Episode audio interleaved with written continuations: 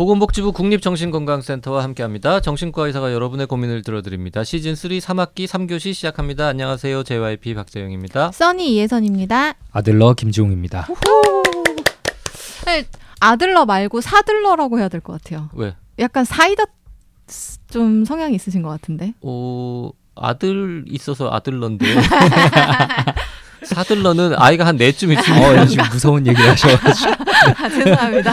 아들 네 명 있으면 사들러. 음, 어우, 네. 상상만 해도. 하나만 진짜. 더 낳아도 삼들러로 우리가 이름 바꿔주도록 하겠습니다. 알겠습니다. 셋까지는 어떻게 해볼 수 있지 않겠습니까? 아, 아닙니다. 네, 충분합니다. 자, 오늘 사연 만나보겠습니다. 29살 여성이신 진공상태님. 아, 진공상태님. 네. 사연 들어보시죠. 안녕하세요. 저는 책걸상 카페 매니저 진공 상태입니다. 책걸상은 저희가 만드는 자매 프로그램, 네, YG와 JYP의 책걸상이라고 하는 책에 관한 상큼하고 걸쭉한 이야기. 네, 그 북토크 네. 팟캐스트가 있는데 그거를 들으시는 분들이 만든 카페가 있어요. 음. 네. 거기에 이제 매니저로 활동하시는 분입니다. 팬들 닉네임도 있어요. 어, 네. 저 최근에 그 신문 일면에서 기사로 봤어요. 그거를. 아. 아, 네, 네, 네. 일면은 아니고 아, 그 섹션 제, 일면. 네, 그쵸. 네, 제. 모바일 화면에 네. 일면으로 나온 거니까. 음, 와, 놀랐습니다. 그렇죠. 네, 뭐 그런 일을 하고 있습니다. 네. 네. 거기 매니저님이 보내주신 사연인데요. 책걸상 카페에는 제가 오픈을 했기 때문에 모두가 알고 있는 이야기인데요. 저는 양극성 장애와 활동성 및 주의력 장애 이 두 가지를 치료받고 있는 상태입니다. 저는 병원을 다니면서 제대로 된 치료를 받게 된 지 2년 남짓 되었습니다. 저는 치료를 받으면서 많은 것들을 이해하게 되었고 자살하지 않고 살아남은 나 자신을 새로이 바라보게 됐습니다. 저는 자살 직전의 공기를 또렷하게 기억하고 있기 때문에 누군가 자살을 했다는 이야기가 들리면 아직도 가슴이 철렁합니다. 저는 제 자신이 아주 운이 좋다고 생각합니다. 가족 로또, 의사쌤 로또, 친구들 로또, 거기다가 책걸상 카페의 독지가들이라는 세상 최고 보물 로또까지. 저는 정말 이번 생애에 어쩌면 로또에 깔려 죽을 수도 있을 것 같다는 생각이 듭니다. 덕분에 저 같은 사람이 안전한 세상으로 올 수 있었고, 좋은 사람들에게 둘러싸일 수 있게 되었고, 저의 뇌는 많이 건강해졌어요. 요즘 저는 운동도 열심히 합니다. 저는 이건 정말 기적이라고 생각합니다. 저의 고민은 이렇게나 감사한 게 많은 저이지만 기복이 제가 하- 평생 함께 가야 하는 친구라는 겁니다. 저는 괜찮을 때는 한없이 괜찮습니다. 하지만 어김없이 그렇지 않은 순간이 찾아옵니다. 저는 이제 그런 때가 오면 조심할 줄 알고 의사쌤에게 말씀드려 약에 좀 더 신경을 씁니다. 정신여고에 여쭤보고 싶습니다. 저는 누가 저에게 좀 예민한 거 아니냐고 하면 순간적으로 위축이 됩니다. 내가 나의 상태 때문에 나도 모르게 또 실수를 했나? 하는 생각이 들기 때문입니다.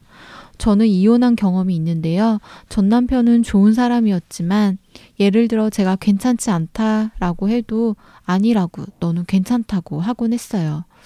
내가 괜찮지 않은데 상대방이 너는 괜찮은 거라고 하면 저 같은 사람은 아, 내가 또 예민하게 구는 건가 하는 생각이 듭니다. 저는 유별난 사람이 되고 싶지 않지만 나를 표현할 줄 아는 사람은 되었으면 좋겠어요. 사회적 관계에서 저는 잘합니다. 하지만 친밀한 관계가 되면 저는 조마조마해요. 그래서 저는 사회적 관계들만 가진 사람이 되는 것 같아요.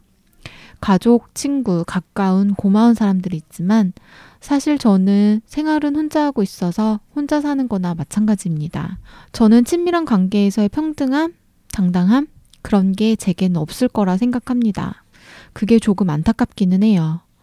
만약 제가 계속 이렇다면 혹시 내가 예민한 게 아니라 당당히 말해도 되는 나의 의견이었을 경우 어쩌면 저는 그걸 모르게 되는 게 아닐까 하는 게 저의 고민입니다. 나의 의견을 당당히 말해도 되는데 나의 병력 때문에 예민한 거 아니야? 라고 들으면 순간적으로 움츠러드는 나. 저는 어떻게 해야 당당해도 될 때와 사과해야 할 때를 잘 구분할 수 있을까요? 정말 진심으로 궁금합니다. 아, 아, 내가 지금 음. 상대가 나한테 무슨 말 했는데 좀 예민, 어, 좀 저거 기분이 나쁜데 혹은 이상한 것 같은데라서 말을 하는 거 자체에 자신감이 없으신 거죠. 내가 음. 예민해서 그런가? 저 사람은 아무 의미가 없는데? 음. 아, 이거, 음, 고민 되겠네요. 근데 어쨌든 양극성 장애랑 뭐 주의력 장애 이런 것 때문에 치료를 받고 계신데 네. 그런 걱정은 없어요. 어, 다행이에요. 아 치료에 대한 걱정은 없으시구나. 네, 사실 그럼요. 어, 네, 이거- 잘 되고 있는데 오히려 네. 그거 말고 내가 무슨 얘기를 했는데 상대방이 음. 또 예민한 거 아니야? 이 말이 굉장히 음. 음. 마음에 걸린다. 음. 음. 아 근데 이게 그렇게 말해도 될지 모르지만 이게 사람들이 살다 보면 가끔 이럴 때가 있지 않나요? 누구나 네. 너왜 이렇게 예민해? 라는 말을 들으면 순간 어? 약간 야, 기분이 나쁘잖아요. 어 기분 나쁘죠.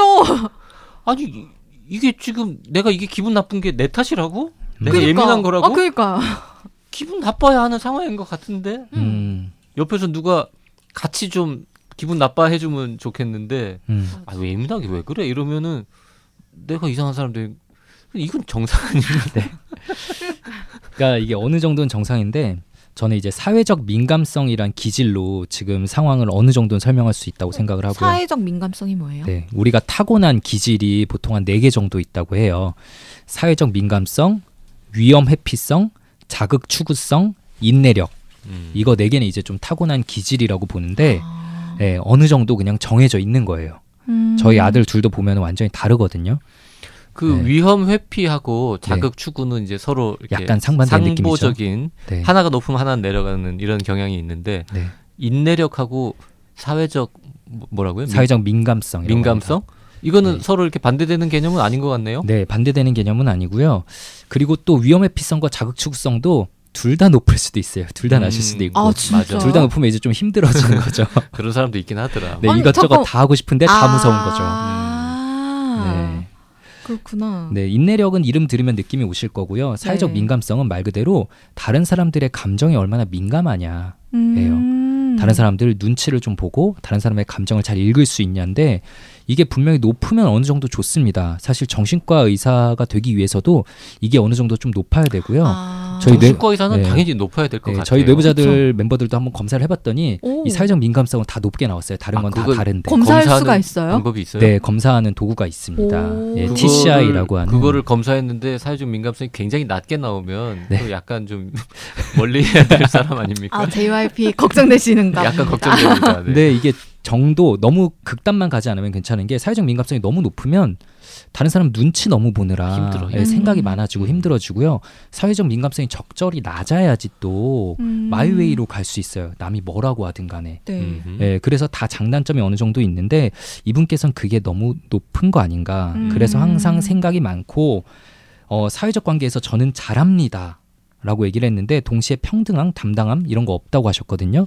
항상 눈치 보고 다 맞춰주느라 아. 사회적 관계들을 다 잘하고 그래서 관계들이 너무 피곤하지 않으실까. 본인이 이제 피곤하신 거죠. 네.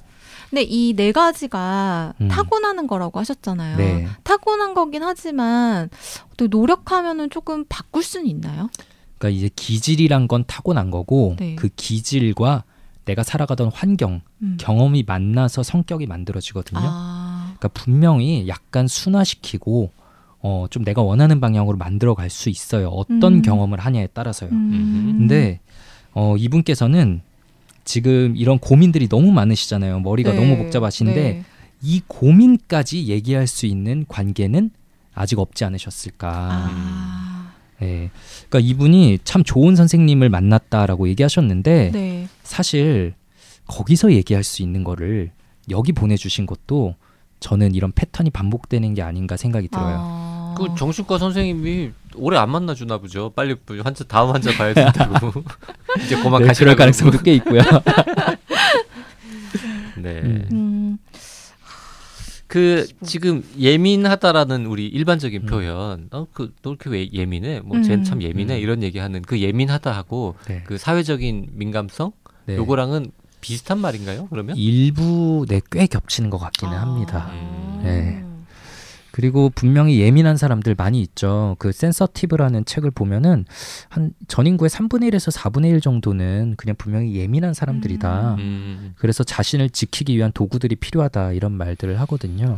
우리 방송에서 언젠가 그 매우 예민한 사람들을 네, 위한 책. 책인가? 아, 네네네. 네, 전홍진 전홍진 교수님. 교수님이랑 나는 의사다에서 했죠. 그거 뭐 거의 한 100만 명 가까이 봤잖아요. 네네. 그 영상을. 예민하다고 생각하는 혹은 음. 예민해서 힘들어하는 사람들이 그렇게 많다는 얘기인 거죠. 지금도 네. 꾸준히 댓글이 달리고 있어요. 네. 우리 진공 네. 상태님도 일단 예민하신 분인 것 같은데 문제는 예민해서 힘들다기보다 사람들이 너 왜 이렇게 예민해라고 했을 때 위축된다 이건 음. 조금 다른 이야기 같은데. 네.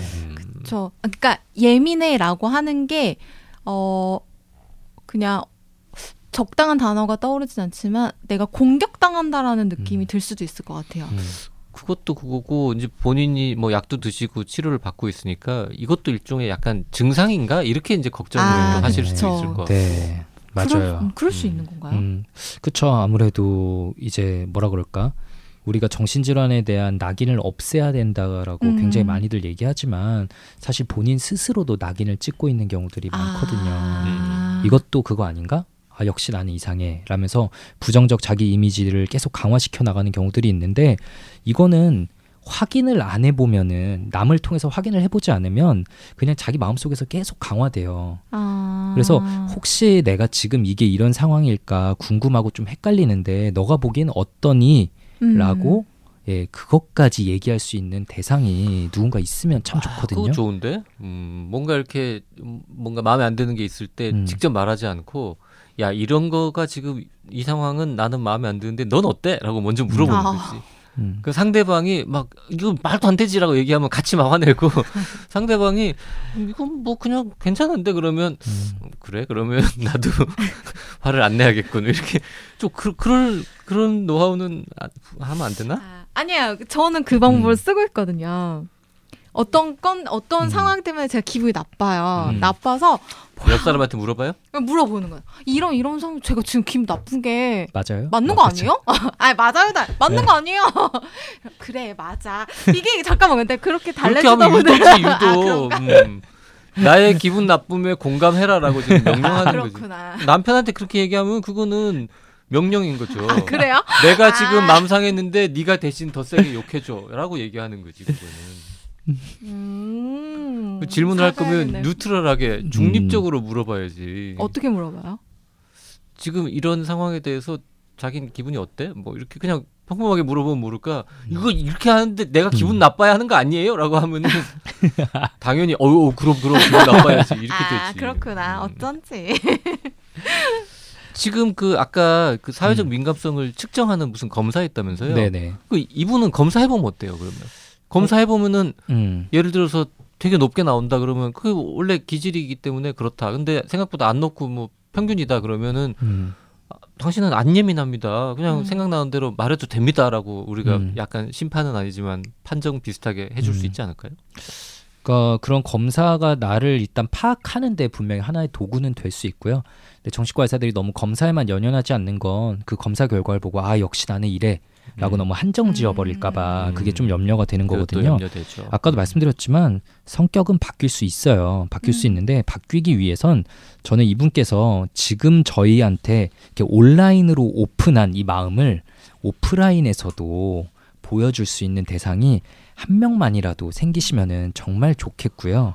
예, 그게 뭐 지금 진료받는 곳에서 힘든 세팅이다라고 한다면 상담을 따로 받아보시거나 이런 것도 무조건 도움될 거라고 생각합니다. 너무 힘드실 것 같아요. 지금 상태로 살아가시는 건. 음. 자 어쨌든 음, 이런 걱정을 하실 정도로 뭐 다른 문제는 뭐 많이 좀 해결된 네. 상태다라는 게 좋은 일인 것 같고요. 음. 네. 그리고 이제 그 제가 가- 카페에 가끔 들어가 보는데 일 정말 열심히 하시거든요. 그 음. 카페 활동도. 그래서 뭐 거기 이제 그 마음 통하는 저 온라인 친구들도 맞아요. 많고. 음. 네. 아마 코로나 19만 아니었으면 그분들이 모여서 오프라인 음. 모임도 아마 하셨을 건데 음. 이제 이제 곧 가능해지겠죠? 네, 그러게요. 저희가 어, 책걸상 시즌 4 만약에 펀딩 성사돼서. 네, 하게 되면 네, 내년에는 오프라인 미팅도 좀 해보도록 계획을 하고 있습니다. 자 이번 사연 이번 시간에는 네 책걸상 카페 매니저님의 예, 고민을 들어봤습니다. 사연 보내실 분들은 어떻게 하면 좋을까요? 네, 원하는 닉네임, 성별, 나이와 함께 A4 용지 한 장 정도의 분량으로 구체적인 사연을 보내주시면 됩니다. 사연을 보내실 곳은 라디오 골뱅이 doc doc doc.co.kr이고요. 사연이 채택되신 분들에게는 스타벅스 기프티콘을 선물로 드리고 있으니까 많이 많이 참여해 주세요.